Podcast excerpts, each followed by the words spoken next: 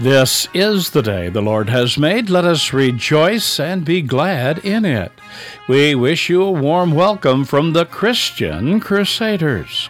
Today's culture teaches you earn what you get and you get what you deserve. If we try to be good people, God will repay us by answering our prayers. But in one of Jesus' parables, he tells us who actually receives their reward. Join us for our Stories with Intent series with the message A Story for Diane.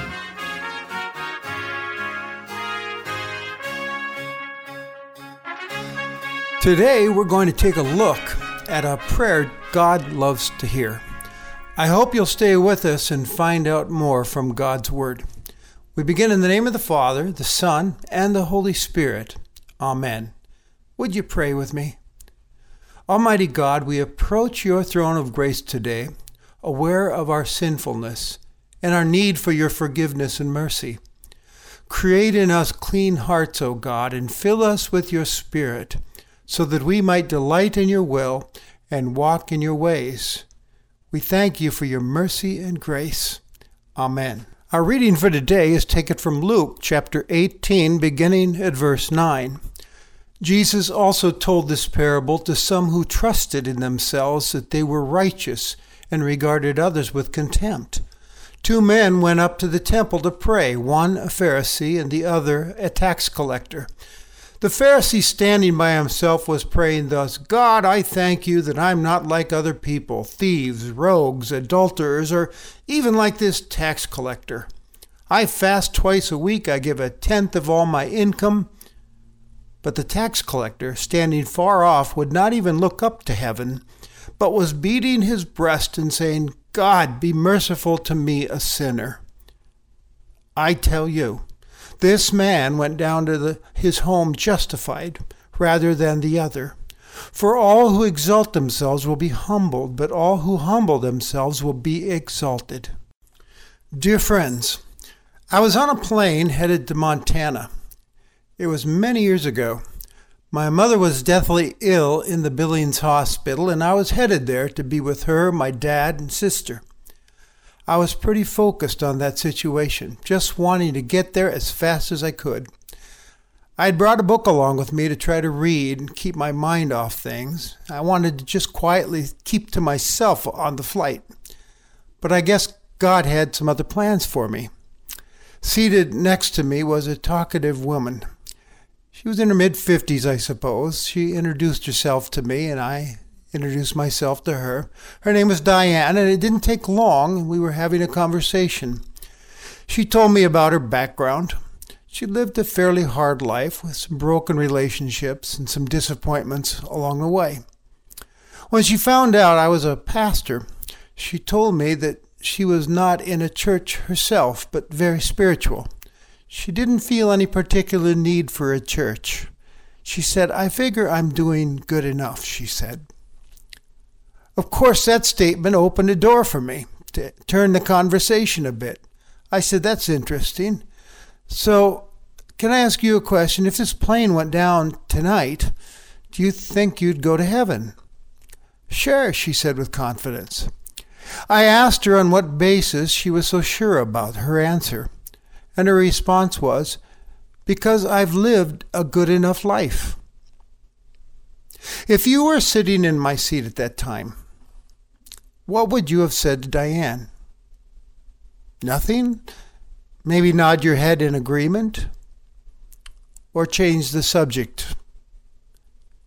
Well, Jesus told a parable for Diane and for us as well. Remember, that the parables of Jesus are earthly stories containing a heavenly truth, and this one contains a wonderful life saving truth.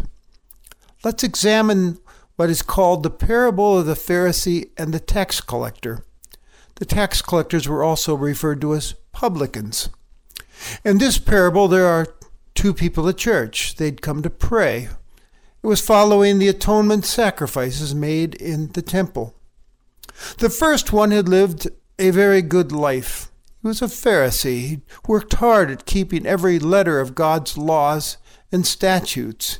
He was part of an elite group who were known for their deep religiosity. The second man had lived a very bad life. He was one of the local tax collectors who were known to be swindlers and cheats. He was also seen as a traitor against his people because he was working for the hated Roman government which had taken over the country. He was a very bad man. This man had come to pray in the temple, knowing he didn't have a leg to stand on before a holy God. In the parable, there were two prayers, weren't there? And they were very different from one another. The first man stood in the front of the congregation and prayed, Thank you, God, that I'm not like other people, like thieves and rogues and adulterers, and even that tax collector in the back of the church. I fast extra, I tithe extra. He's basically saying, Lord, look how good I am. I'm so much better than anyone else. I'm sure that you and I are good with one another. There's almost an attitude of, God, you're lucky to have me on your team. He's self righteous, presumptuous, and arrogant in this prayer. He's very full of himself. Reminds me of a statement pastor and author John MacArthur once wrote. He said, Some people get so caught up in their own holiness that they look at the Trinity for a possible vacancy. well, the publican, the tax collector, stood far off in the back. He knows he is not worthy to come close to the altar or the other worshippers. He would not even look up to heaven, but he beat on his chest, which was a sign of contrition and anguish in the Middle East culture. He said, God, be merciful to me, a sinner. There's a bit of a feeling of David's psalm, Psalm 51, in this prayer. He knew his uncleanliness his sinfulness before this holy God to whom he prayed. So he came in deep contrition and also faith in the mercy of God. So we have it two men, two prayers. Jesus finished up the story by saying, Well, there were two answers to these two men's prayers. One went home justified made right with God. He was forgiven and accepted. The tax collector. And the Pharisee didn't. Then Jesus said, All who exalt themselves will be humbled, and all who humble themselves before God, they'll be exalted.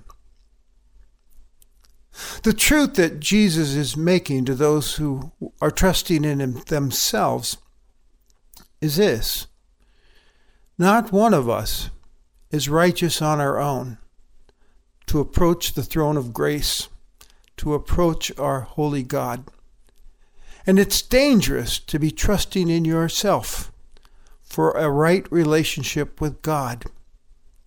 You can only come humbly before Him, begging for mercy and grace this parable is basically about a statement that Jesus made earlier on in the Sermon on the Mount when he said, Blessed are the poor in spirit, for theirs is the kingdom of God.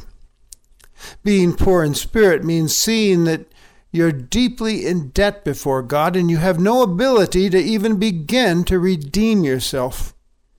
Only God's free generosity to you, at infinite cost to Him, is the thing that can save you. The tax collector is a picture of the poor in spirit, isn't he? He sees himself for who he really is a debtor before God, unable to buy himself out of trouble, having to rest on the mercy of God. And he receives God's mercy. He is justified, Jesus said, made right with God. Martin Luther said long ago, it's the beggars before God who are the blessed. It's the ones who humbly approach the throne of grace, confessing, that are justified before God. They count on His mercy and grace. So, when it comes to being right with God and receiving forgiveness and eternal life in His kingdom, this parable invites us to throw away our spiritual resumes that we think are so impressive to God because He is not impressed. All of that is nothing more than filthy rags in His sight. I know that some people have a hard time swallowing that. Perhaps it's human pride. Perhaps it's lack of faith. Perhaps it's just the way you grew up. Our culture teaches you you earn, you get what you deserve. Tim Keller, in his book uh, Generous Justice, describes many people today who resist Christ's teachings about our spiritual poverty before God. He writes about them On the contrary, you believe that God owes you some things. He ought to answer your prayers and to bless you for the many good things you've done. Even though the Bible doesn't use the term by inference, you can say that you are not poor in spirit, but middle class in spirit. You feel that you've earned a certain standing with God through your hard work. They're like the Pharisee. But Jesus shows us in this parable it's the one who comes empty handed, realizing the righteousness, the holiness, the purity, the mercy and grace and justice of God, and, and one's total unworthiness and uncleanliness and helplessness before Him, trusting in His grace that comes away justified, made righteous. When the tax collector came praying, Lord, have mercy on me, a sinner, he, he showed an awareness that he was in danger his very soul was in danger for eternity. He was like the prophet Isaiah who cried out in the temple when he had the heavenly vision of God Woe is me, I am lost, for I am a man of unclean lips, and I have beheld God in his temple. The tax collector walked away justified by God, but not the poor, deluded Pharisee. He was totally unaware of the danger that he was in before his holy God, as he trusted in himself and not God. The truth is, like the tax collector and the Pharisee, we cannot stand before our holy God on our own merit. All of us have sinned and fallen short of God's standards. Not one of us is righteous before Him now, no matter how good or religious we've been. God is holy and just and detests our sin. It keeps us separated from Him for eternity. Our being right with God is beyond our human capabilities. But as we come, seeing ourselves as sinners in need of God's mercy, God is also merciful and He's forgiving. Uh, in 1 John 1, it says, If we say we have no sin, the truth is not in us. But if we confess our sins, God, who is faithful and just, will forgive our sin and cleanse us from all unrighteousness. He justifies and forgives the sinner at his own expense. How so? At the cross. The Son of God, Jesus the righteous one, who never sinned, the obedient Son, paid for the sins and debts of the unrighteous, so that you might be made righteous and clean in God's sight. As we think of the horrific crucifixion of our Savior, who suffered the punishment and wrath of God towards sin, we see the serious nature of our sin and the amazing grace of God, who justifies us as we trust and receive Jesus Christ into our lives. I know there might be someone here thinking today, well, if God is so merciful and gracious, then why bother to be good before Him? Why not just live the, like the Dickens and ask for mercy at the end? Fair question, I suppose. And it's been asked before. If you've turned to Romans 6, you'll find the same question being asked. Well, here's a helpful answer from theologian Donald Bloesch. He says the, The, the Christian alternative to Pharisaism is not publicanism or tax collectorism, but costly discipleship. The laxity of the tax collector is just as repugnant to God as the self righteousness of the Pharisee. In the parable, it's not the tax collector as such, but the repentant tax collector who is praised by Jesus. Now let's get back to my conversation with Diane, who was trusting in herself for entrance into God's heaven. I asked Diane, So, Diane, what do you think's good enough? She said, I don't know. I guess I'm not sure. I responded, So then you're really not sure God will receive you into his heaven, right? And she said, Well, I've tried to be the best person I can be. I figure that that's good enough for God. I said to her, You know, Jesus once said, Be perfect as your Father in heaven is perfect. Would you say you're perfect? She said, Well, of course not. I said, Neither am I. But here is some good news for imperfect people like us. Heaven's a free gift. She said, You must have to do something for it. I explained that you would think so, but it's something that cannot possibly be earned, We'll never be good enough on our own to have a right relationship with God. And then I told her about what Jesus had done for her on the cross and his resurrection, and that as we place our trust in him and what he's done for us, as we lay down our trophies, we're forgiven, and the gift of heaven is ours. I concluded the conversation with, you know, I'm going home to be with my mom. I'm not sure at this point if she's dead or alive. But I'll tell you one thing I do know if she is dead, she's in heaven. Not because my mom deserves it, not one of us does, but because she trusts in Jesus. And that's my comfort my consolation right now as I fly home. Diane, trust in Jesus and not yourself. She looked a, a, little skeptical as she considered that.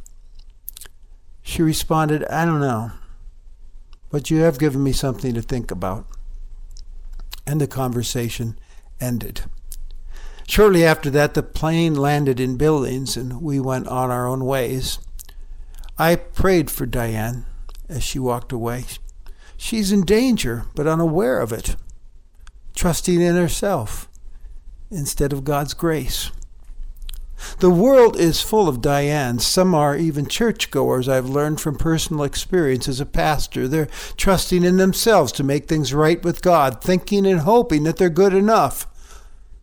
They set their own standards for what's good enough, or they compare their goodness with others' goodness and figure that's enough. But they're in eternal danger. So I end this message with two appeals. If you're counting on yourself, then the appeal today is drop that spiritual resume you've been counting on to impress God. It's worthless. And humbly come before the throne of grace, confessing your need for God's mercy. Place your trust in Jesus Christ, the righteous one, who suffered and died so that you might have righteousness, a right relationship with God for eternity. The gift of righteousness is received through trusting in Christ alone. And secondly, if you're someone who has received God's gift of righteousness, then I leave you with this little story. The former Princeton president, who had received Christ into his life, once remarked that he was now living the rest of his life as a P.S. Thank you, God. I can't think of a better way to live the rest of your life.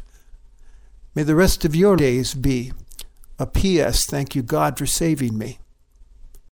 Now, as you go on your way, may Christ go with you. May He go before you to show you the way, behind you to encourage you, beside you to befriend you, above you to watch over, and within you to give you His peace. Amen. You've been worshiping with the ministry of the Christian Crusaders. We pray today's message has blessed you with the knowledge that the gift of righteousness for eternity is found by trusting in Christ alone. Christian Crusaders is a nonprofit, listener supported ministry dedicated to serving the spiritual needs of those who have need to listen. We are extremely grateful and feel a great responsibility to all who support us with their prayers and gifts. In this effort, we are currently considering the viability of each station we use. Therefore, during the month of August, we are asking you, our listeners, to please let us know where you hear this program. You can mail this information to us at Christian Crusaders, 7401 University Avenue, Cedar Falls, Iowa, 50613, by email to cc at nas.org by visiting our website at www.christiancrusaders.org or by calling us at 888 693 2484. If you are listening to a radio station, please give the call letters of that station. Each quarter, we print a newsletter called The Crusader. Each newsletter contains short messages by our speakers, Pastor Kramer and Pastor Lavig and by our executive director, Julie Nordstrom, in addition to other general information about Christian Crusaders. If you would like to receive this newsletter and are not already on our mailing list, please send us your name and address, and we'll include you in future newsletter mailings. We thank you for worshiping with us this day and invite you to join us again next Sunday when Pastor Kramer will continue his sermon series on the parables of Jesus, stories with intent, with the message, The Search. Today's host was our speaker, Pastor Steve Kramer. Christian Crusaders has been broadcasting biblical truth continuously since 1936.